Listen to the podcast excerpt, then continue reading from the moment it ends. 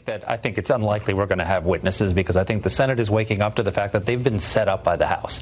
So Tom Cotton asked the question of, uh, Pat Philbin today, but I think it's the most important moment so far of the questioning.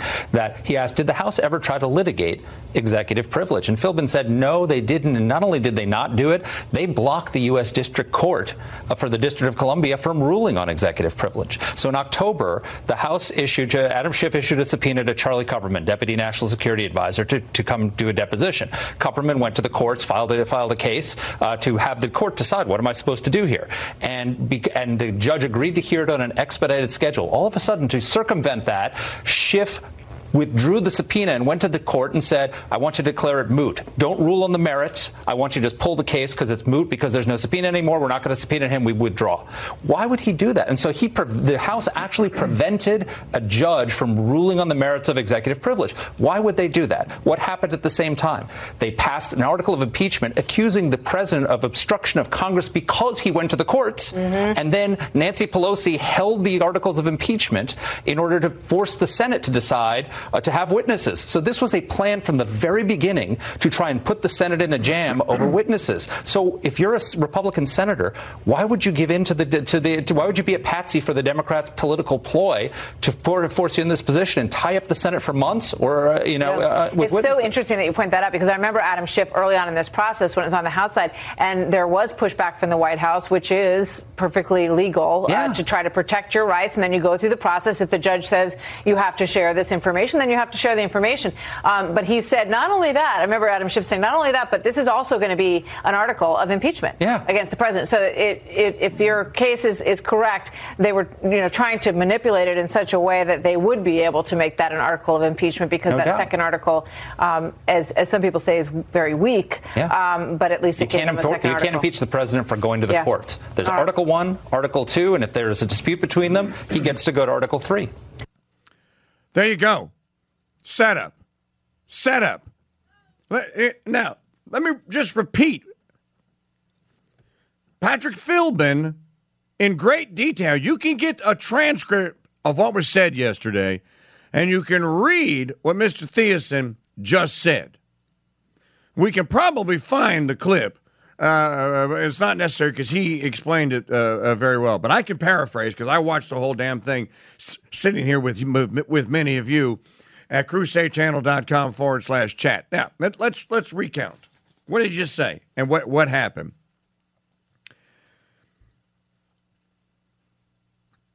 How do we get Sir Orange the Bad on obstruct on obstruction of Congress? An entirely fabricated non-crime. Nothing on the statutes. There's no, there's no statute that you could prosecute anyone, including Sir, Sir Orange the Bad. Uh, and we call him that because they keep calling him a king. He's acting like a king. He's a monarch. He's an evil, disgusting monarch. Okay. So in private, they must call him Sir Orange the Bad. So, Sir Orange the Bad, how can we get him? How can we drum up a charge here? Let's. Uh, well, our screenwriters have told us that obstruction of Congress is very dramatic, and people would love to watch that on Netflix. Okay, great. How do we do that? How can he obstruct Congress? Oh, I don't know. You guys, you're the screenwriters. You guys figure it out. So they figured out well, if we issue a subpoena, Sir Orange the Bad is going to do like he always does. He's going to dot his I's and cross his T's. He's going to send Mr. Cipollone into court to claim executive privilege. Before he can claim executive privilege and have a judge rule on it, now you got to remember, there's a witness here that could have testified. Now, we're all about what does Senator Schumer say over and over and over documents and witnesses, documents and witnesses, documents and witnesses. Well, Mr. McDuff would have been a witness if the judge would have ruled against Sir Orange the Bad. But let's not get to that because we don't care what Mr. McDuff has to say. It's irrelevant what he has to say. All we care about is the obstruction of Congress charge. So, how to get to that? before the judge could rule, you heard Thiessen say this, and and Patrick Philbin said this yesterday.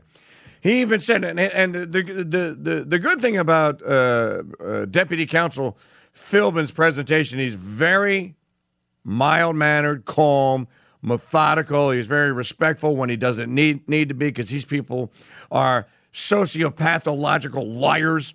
Um, but he very matter of factly explained this. He goes, he gave the dates. We went to court. We presented our case for executive privilege to the judge. Before the judge could rule, they withdrew the case, and then manager Schiff sent a letter to the judge basically ordering him to not make a ruling and to drop the whole thing as if he'd never seen it.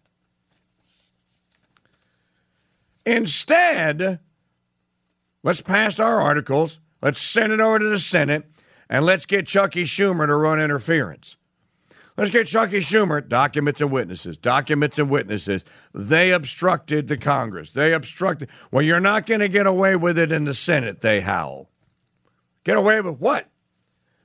You know, this is the amazing thing about this, and this is uh, actually the uh, uh, uh a good point to talk about the the brilliant des- uh, design of the Constitution. It really is brilliantly desi- uh, designed. When they were debating this in August 1787, this all, some of this stuff came up. And it was said by uh, little Jimmy Madison and many of the other delegates that were at the federal convention, it was said, well, what happens if there's a conflict between the executive and the legislative? What would you do? And uh, uh, it, it, was said, uh, uh, well, we have the we have the judiciary. Yeah, but uh, how do you make the judiciary competent to do this? This is one of the reasons why Article Three is the shortest of our the article. Listen to how it's worded. Section 1 The judicial power of the United States shall be vested in one Supreme Court and in such inferior courts as the Congress may from time to time ordain and establish. Now, listen, this is where it gets, and someone brought this up yesterday. Uh, okay, how, uh, how would you get rid of a judge that's appointed for life? Okay, here's how. The judges, both of the Supreme and inferior courts, shall hold their offices during good behavior